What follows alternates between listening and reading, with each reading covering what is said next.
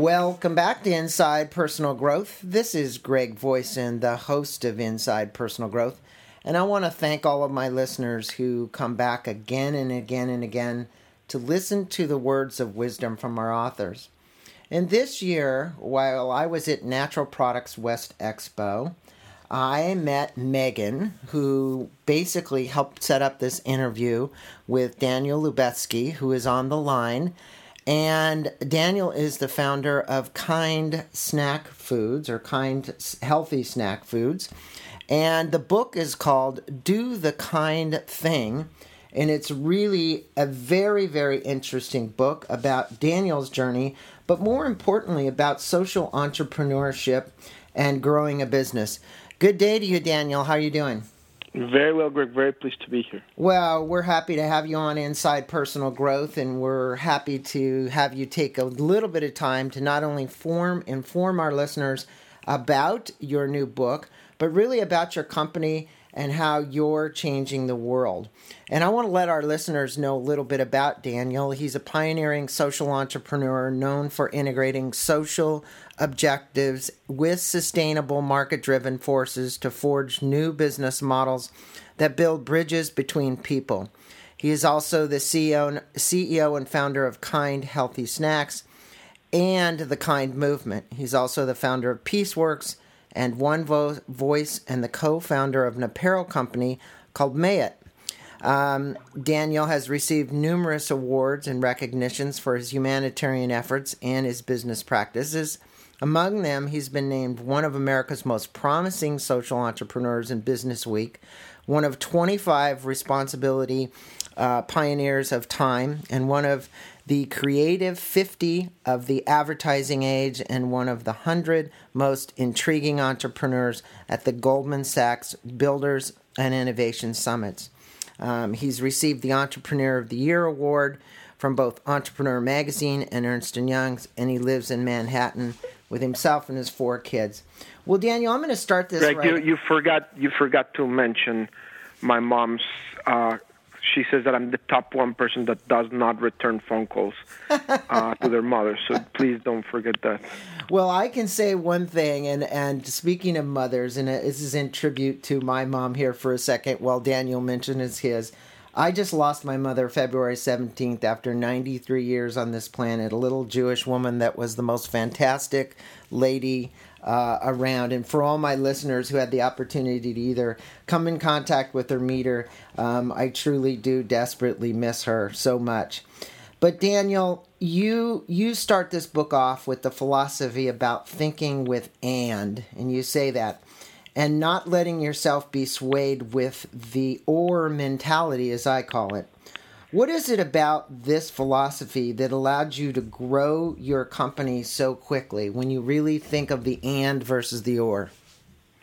I mean, Greg, I actually, just because of how you uh, started this conversation, I should say so much has been on my mind about how we are influenced by the people that touch our lives most importantly tend, tend to be our parents, but everybody that touches our lives shapes us. And in many ways, my dad passed away right when we founded Kind, so it was also a very important, very tough moment for me. It was like one of the biggest losses that I ever had in my life. He was my best friend, and in some ways, it was also an incredible moment of personal growth. And it was very, very difficult for me to relate to that year because I'm sorry that I'm not immediately answering on, on your topic of AND, but I think this is an even more important thing for all your listeners and all of us that no, are going to deal with these situations. Because during those moments that when when we're, you know, dealing with these incredible losses, which in some way should be the most painful, there's also the incredible opportunities for us to be introspective and to connect to how we're carrying the memories and lessons from our parents inside us. And that year, I remember very well. Not only was I founding Kind, but I also was founding One Voice, and I was going to temple uh, to do Kaddish two or three times a day, and and doing the prayers for my dad. And it was a meditation that really helped me, like no other time, connect with who I was, what I was looking for, and make sure that I remember the lessons that my dad taught me and that I made sure that I carried them inside my heart. And it really strengthened me, and in a very, very weird way, it was a very invigorating year. And it's so hard to say that because it was such a painful year, and I was so devastated by the loss of my dad. But in some ways, it really was also a year where I really learned to carry my dad inside me. So sorry that I. Well, no, no, you didn't digress because I think the story you tell about your fathers, and we can go back to the question about and in a minute because we might as well stay on this because your father survived Dachau concentration camps during the Holocaust. And you mentioned that your father acted toward the guards with compassion even during the darkest moments. And this is you know, look, we're talking about compassion here. We're talking about social responsibility. We're talking about building a company that's giving back. And that's one thing that my parents always taught me. That's why I do these podcasts because I give back to the world in the way I know best how, which is informing them about great people like yourself. What lessons did you learn from your dad about compassion, giving, and how you ran, run your organization today? Because, you know, we're on the topic of parents well, my dad, uh, what happened, Greg, was that my dad was an inmate in Dachau, and it's the there was one German soldier that he told me about that my dad was probably 12 or 13 years old at the time, and he was he weighed almost nothing, but he was very tall, and I, the German soldier must have taken pity on him because when nobody was watching, he threw a potato by my dad's feet. Yeah. And dad, my dad credited with sustaining him, probably not just in terms of nourishing him and giving him some nutrients, but also just giving him some belief in humanity and helped kept him going. And it's one of the things that he attributes to his survival from the camps. And he carried that throughout his life this uh, way to look at life in the darkest of moments to extract from it those positive lessons of the people that rise above that darkness to show the strength to be kind and to show the courage to be kind. And kindness and empathy and the question you asked about how that can influence us and help us. In our society today they're connected to softness to weakness.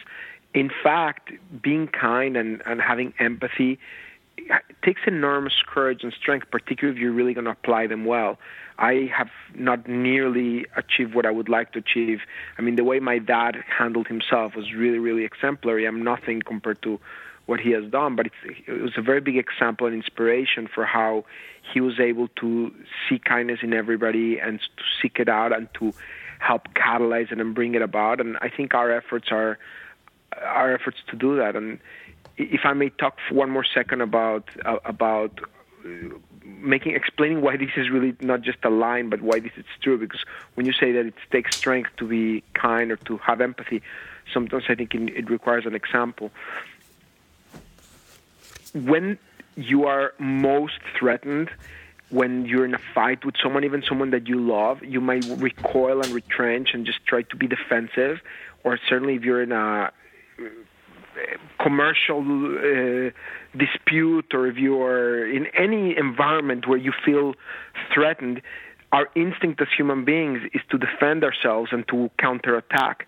And it is in those moments where empathy is the most elusive and the most valuable because if you're able to, without sacrificing your strength, but just to be able to listen and to understand the other side, you're much more likely to create value, to to rebuild a relationship, to build understanding, to to find a solution out of it that will be better for you and for the other side than if you start letting that descend into a tit for tat. But it's very very hard, particularly when you're feeling attacked, to have the strength to listen and to be empathetic. And it, it does not mean that you need to give up on your rights or on your positions or on your interests it means that you just need to have the strength to just be mindful, to take a step back, understand what is going on, and try to be curious and to listen to the other side. And it tends to have a very, very um, disarming impact. And it's not something that I'm that good at, but I, that I'm learning to do.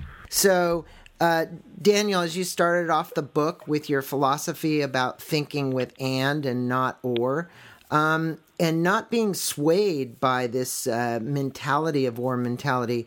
What? how has that particular and philosophy actually allowed you to grow your company so quickly? Well, first of all, let, let me explain what the and philosophy is and the and way of thinking and how it helps us and how we approach life this way. And what we try to do is question false assumptions and false premises. And it's actually much harder to do, particularly when we're used to doing things in life for many, many years or in society for generations. So we assume that that's the way it has been done, that's the way it must be done. And when you can create the most value is when you go and look at those assumptions and say, hey, does it really have to be done this way? Why are we doing it this way? Why not doing it this way? Why are we assuming that we cannot pursue two objectives that are seemingly at odds, but maybe there's a creative way where upfront we can invest into tackling them at once? And the way to do it is to really understand what are the objectives you have that are seemingly at odds, and what are the assumptions underlying your presumption that these things cannot be pursued in tandem. And then when you are able to isolate the assumptions, and that's actually the hardest part, to get to, to the underlying assumption, then you can say, well, does this assumption really hold true? Can modern technology or creativity or something that has changed in society or that was never true but we we glossed over it help us overcome that that uh, bias against pursuing two seemingly incompatible goals. When we're able to do it, we create enormous value for society. And a lot of industries that have been created, and a lot of companies that have been created, and a lot of medical solutions stem from thinking with and, from from tackling things in a creative way and thinking outside of the box. Now, one of the things that you're proud of, obviously, is your social responsibility, and you've developed this socially responsible organization and really a culture that I can tell just by dealing with Megan and the folks that work with you that's permeated with, as you say on the outside of the book, passion, purposefulness, boundlessness. Um, and these are this is conveyed in the individual. What makes your team so committed to your cause, and how were you able to grow this organization in this direction? I mean, I think this is a, a, a an organism that's living, and that every piece of it, you know, feeds into slowly and surely. And I think it, the sincerity of purpose has helped us continue growing it in a very authentic way over many years. So it's taken time. It doesn't happen overnight.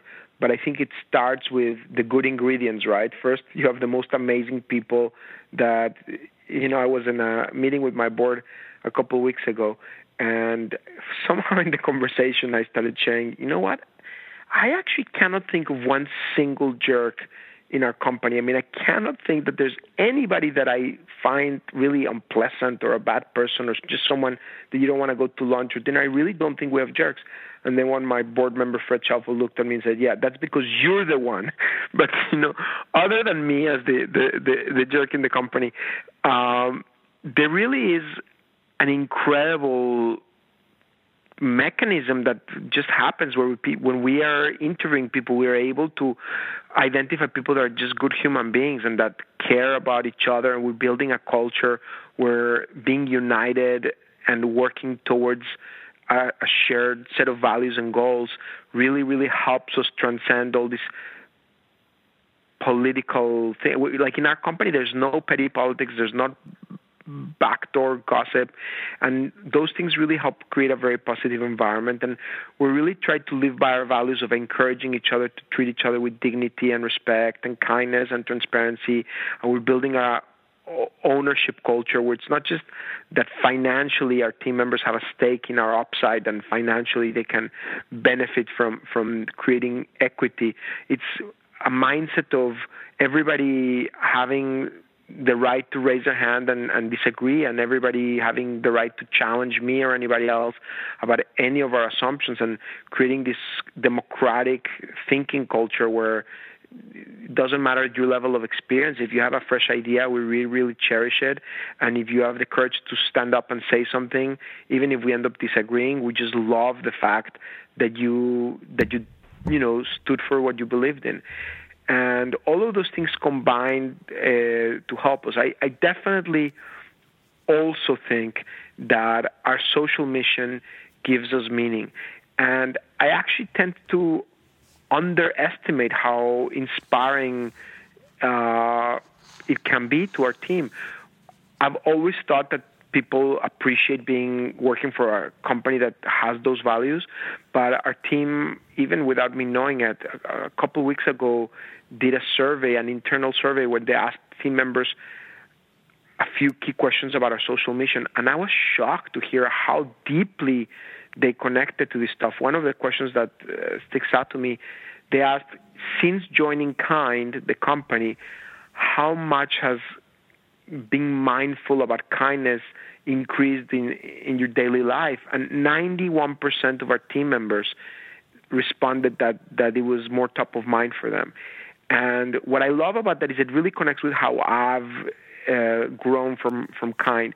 You mentioned earlier, Greg, that when you did that exercise with sending those greeting cards to help patients, you found that the people that were most uh, getting the most out of it were the people actually doing the kind act, and that's why kindness is magical, right? Because it helps not just the person in need that you're helping out, but also it makes the person doing the kinding uh, be happier, it makes them feel better about themselves, and the opportunity to be very mindful about these things and to learn how to catalyze and inspire kindness without interfering with the authenticity and the beauty of it really has made me be more conscious about the opportunities day in day out and i'm as imperfect as anybody can be but i love the fact that because i'm surrounded by these people and by these programs and by uh, the different programs that we try to support and the people who are in greatest need and most vulnerable it just gives me so much more meaning and it makes it be more top of mind for me. Well, I love the book, and one of the things that it's really very apparent in the book are your tenets, and and one of the tenets you discuss is grit. You mentioned that we need to teach young people uh, don't be afraid to fail, but be afraid not to try. Um, how important was that lesson in your life? Because I know you had plenty of failures. And what do you want to tell anyone listening to this podcast about failure and experiences? I mean, the first thing I would say is that I really don't know enough. I, I, I find this topic fascinating, and I know that there's a lot of work being done on it. And I don't think any of us in society truly, truly can answer whether you're born with grit or whether you can teach it. Of course, you can teach it to some degree, but how much of it is already innate, I, I just don't know. I have four children now, and they have different personalities, and I do try to help, you know, stretch them in the areas where they can be stretched and complement them. But at, at the end of the day, I also just want to love them and accept them for exactly who they are. And some people are more tenacious than others. But I do think that in our culture, there's a thousand things that we do every day that end up creating these biases without us realizing it. And if we are commending effort as opposed to results, we're going to help our kids be more comfortable taking those risks. And if we continuously hammer to them that what's important is to try and that independent of the results, they can just always do their best they can, and then that's going to give them peace and give us all the pride that we want, I think that's a very important lesson. Well, obviously, determination is a is a really big one. And another thing that you talk about in this brand, which this kind brand has just taken off so amazingly um, as a health food snack, snack, and you say that your brand gets defined by what you choose to not do as much as by what you choose to do. What do you mean by that statement? Yeah, I mean, this is also an extrapolation from other people far smarter than me, and you know, one of my favorite uh, eh, maxims is that a brand is a promise, and a great brand is a promise well kept and you really need to be true to yourself and understand what to do and what not to do. And if you try to be everything to everybody and constantly chase fads or reinvent yourself based on things that you see other people doing, then you end up going to be meaningless because your consumer's not going to understand what you stand for. And Michael Porter once also said that strategy is what not to do. And similarly, when you're building a brand, you need to remember what are the things that are not things you are going to pursue. When you develop products, it's a very, very prime example of the the temptation to go in so many different directions. Our team is so creative, and we have so many needs in society for better foods that you can recognize the ingredients of what you're eating and that are closer to nature and that are really wholesome and convenient and tasty and helpful. And there's just so much need in society for healthier snacks, and there's just so many ideas that our team has for things we could do. And it's very tempting for us to want to do more than we can chew on or to want to do more than our brand stands for because there's a lot of cool ideas that are just not kind brand ideas. They somebody else should pursue them, but if they don't fit with the promise we made to ourselves of precisely what our brand is going to stand for, uh, then we shouldn't do it. Like one of our promises is to make products with ingredients that you can see and pronounce. And there are actually some cool snacks that I've seen out there and, and categories that are in existence where you cannot see or pronounce the products.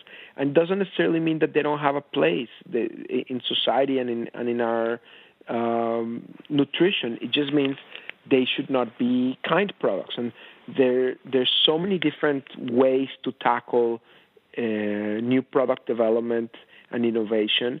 And it's really important to bear in mind the promise that you made to your consumers and to say, okay, if we're not going to be the best at what we do it, let's just not do it. It's also, Greg, early on in my career, I when I was 25 years old and right out of law school, my first food company, I was jumping left and right, trying to do all these different Peaceworks ventures to to use business to bring neighbors together. And I was doing ventures in all these different places, in all these different type of categories and I was not being sufficiently obsessive about quality, and I took my consumers for granted, and I, I paid the price for doing so. I really hurt my earlier brands, and so when we launched Kind, I promised myself that we were never going to launch anything that was just good enough. It had to always exceed consumers' expectations. We obsess about quality, and if we're if there's a product that's going to just be a me too competitor in an existing category, we're not going to do it. We do not need to be a Me Too brand. We need to bring something fresh to society that's differentiated, that's that's really really innovative, and that's really making this uh, a better category and a better world and helping people's diets. And otherwise, if we're just going to be the number 20 or the number two or number three and not really, really raise the bar in, in, in whatever category enter, we just want to have the discipline to say, okay, this one should be done by someone else, not by us.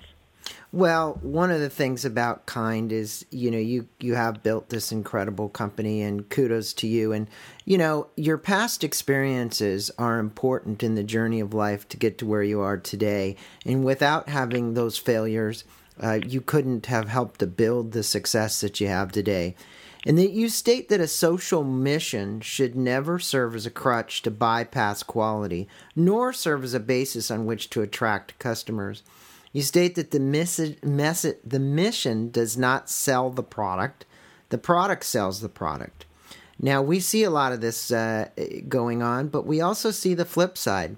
Can you explain uh, for what we see in some organizations that are attempting to lean on what I would call a very flimsy kind of foundation? Yeah, I mean, there's there's two separate things. There's well-intentioned companies and not well-intentioned companies or ventures. So, of course, if someone's not well-intentioned, uh, then you know, I think consumers are very sophisticated; they will figure it out. But even well-intentioned uh, companies, and I think most fall under this rubric. There are people that maybe cut corners and are are not sincere about their mission and then the, the marketplace will figure that out. But even when you're sincere, you need to be very careful with a social mission. A social mission has enormous power, but it, it also is a power that can be very elusive if you, you know, take advantage of it or try to manipulate it or try to, um, or un- unintentionally misuse it.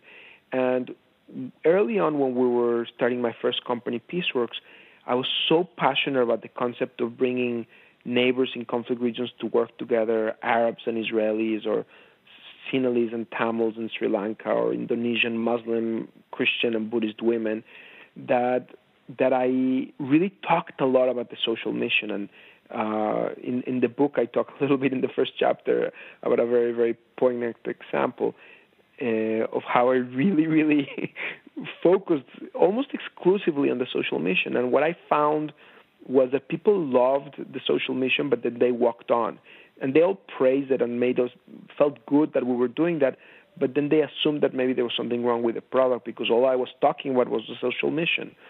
And after you know 10 years of, of, of lessons in that, when we launched Kind, we we made sure that any social mission we have will not be the front part of the selling story. That, like I said, we the product must sell the product, and we know that what people buy our products for, as much as the social mission of inspiring kindness and reinventing capitalism is is exciting to us.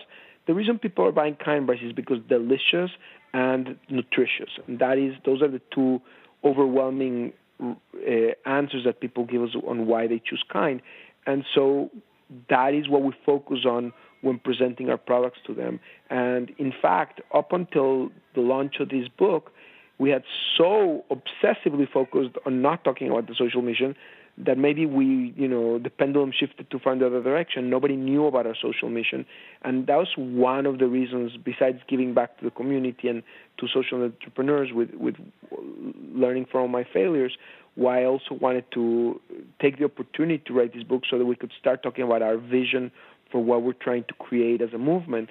But I do still think that it's a very, very tenuous situation. You you need to be careful and not overshoot because if you start uh, only talking about your social mission, then you're going to lose consumers who are going to wonder if you've lost focus on what they're buying your products first and foremost for, which is to fit their their lifestyle needs. Well, along that line, and for all of my entrepreneurs out there and social entrepreneurs, you know, you this company got to a point in 2007, and you speak about it in the book, where you were having this huge 100% growth. And you obviously, during this period of time, you had to take on investors. Uh, you had. Tr- you even had an issue with Walmart. You were trying to take on bigger accounts. Couldn't actually. Uh, it wasn't quite the right match at the time. Um, you've had a lot of pains in your growth. And for a lot of people that are listening out there, they'd want to know, you know, what would you recommend um, an organization that's going through tremendous growth to actually do? What are two or three things that you think they need to look at? I mean, if they were looking at a dashboard, Daniel, saying, great, you know, I've got all this great growth, but I still have to pay attention to what's most important here, which is the culture of my people, the passion the product, the quality. What would you tell them? What advice would you give them? I think one of them is that periods of rapid change, whether it's great growth or great tension or any accelerated issue, also provide you with both great opportunities but also great threats because growth can hide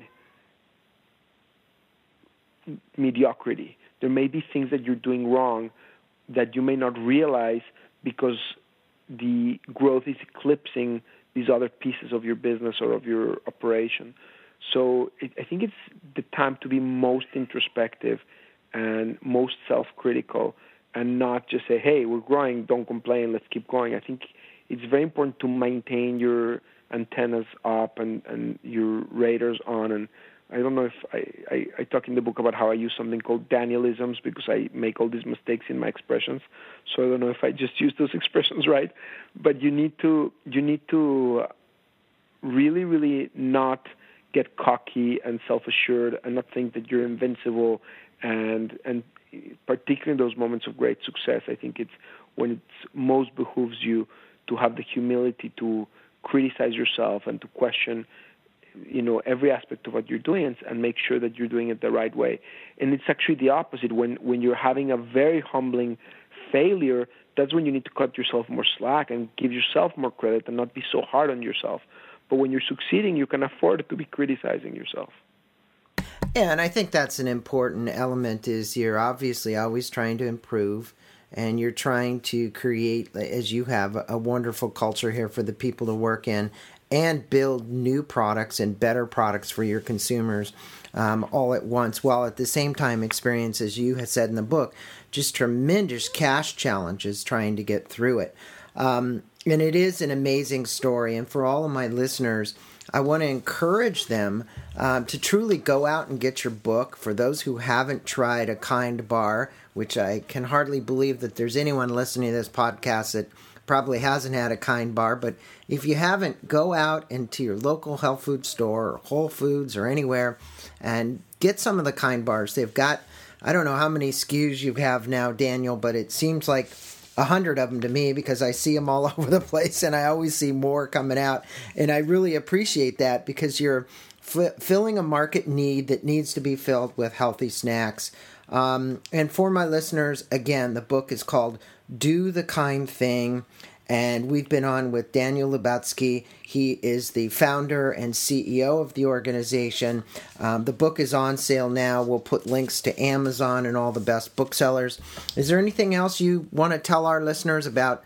You know, I know that they can find uh, your website at www.kindsnacks.com. There you'll find um, all kinds of opportunities to engage, uh, store locator, uh, find out more about the kind movement, read the great stories about how they're actually helping others through their kind movement. Um, Daniel, anything else you want to tell our listeners? Greg, I guess because the audience is, as you explained to me, made up of uh, social entrepreneurs and young executives that are uh, trying to shape their careers and that maybe shaping their, their ventures. I'll say two, I'll encourage two particular areas where they might be really interested to read about in the book. Um, one of them is the importance of separating the research and development phase in your ventures from the execution phase. I call the first one the skeptic and the second one the evangelist phase. And it's very I talk a lot more about it in the book and it's really really important area because you can really get into a lot of trouble if you don't do both of those things in a totally separate way. The early phase is a is a period for being very, very skeptical about your own ideas, doing a ton of research, questioning every one of your assumptions, and making really sure that you've got what it takes, that your idea makes sense, and that and that really it's worth pursuing. And you should not be afraid to walk away from it if you conclude that it's not the right idea. Quite the opposite. You have to be very, very comfortable with standing back and really analyzing it on its merits. And then if you do that, you know, research on the fire and you really, really are sure that this makes sense, then at one point you flip a switch inside your brain and then you just become an evangelist. And then when you get to the execution point, if you get to execution point because you now know that you did the research and you're convinced that this makes sense, then at that point you cannot allow any doubt to, you know, get into your head. You have to just execute and let nobody stop you or, or, or weaken your determination to get to the finish line. And I talk a lot more about tools to, to deal with those two different phases because they're very, very different and uh, very distinct. And the last thing I'll say is kind, I'm very blessed as being uh, successful. And the interesting thing is that right before launching Kind, right before Kind just took off, it was one of the toughest and darkest moments for me in my career in terms of the lack of success or in terms of the strains that I was having between financial pressures and all these other sorts of pressures. And I talk about it in the book also, but it's really, really important that if you really do believe in something and you're convinced that it makes sense, that you have that grit we talked about and that endurance to stay on because sometimes right before the greatest light, you know, there's that darkness and like mm. that expression about the dawn before the light, or however you said it in English. And the darkness before the dawn.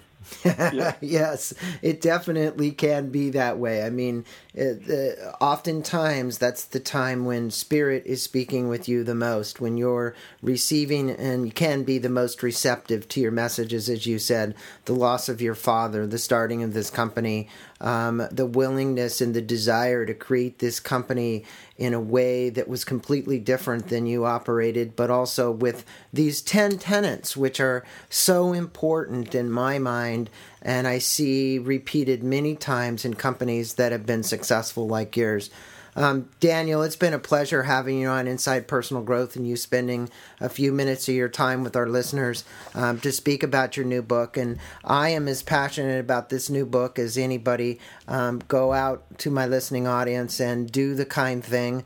Um, buy one of the kind books, and 100% of these proceeds um, actually go back to helping people who are doing kind things. Right, Daniel?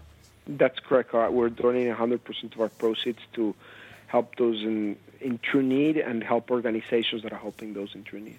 Yeah, and if you want to read a few of the stories, there's stories up at the website. Um, so you can actually go to his website and read some of the stories about how they're helping people. Daniel, pleasure having you on. Thanks for being on Inside Personal Growth. Thank you for having me, Greg. I really appreciate it.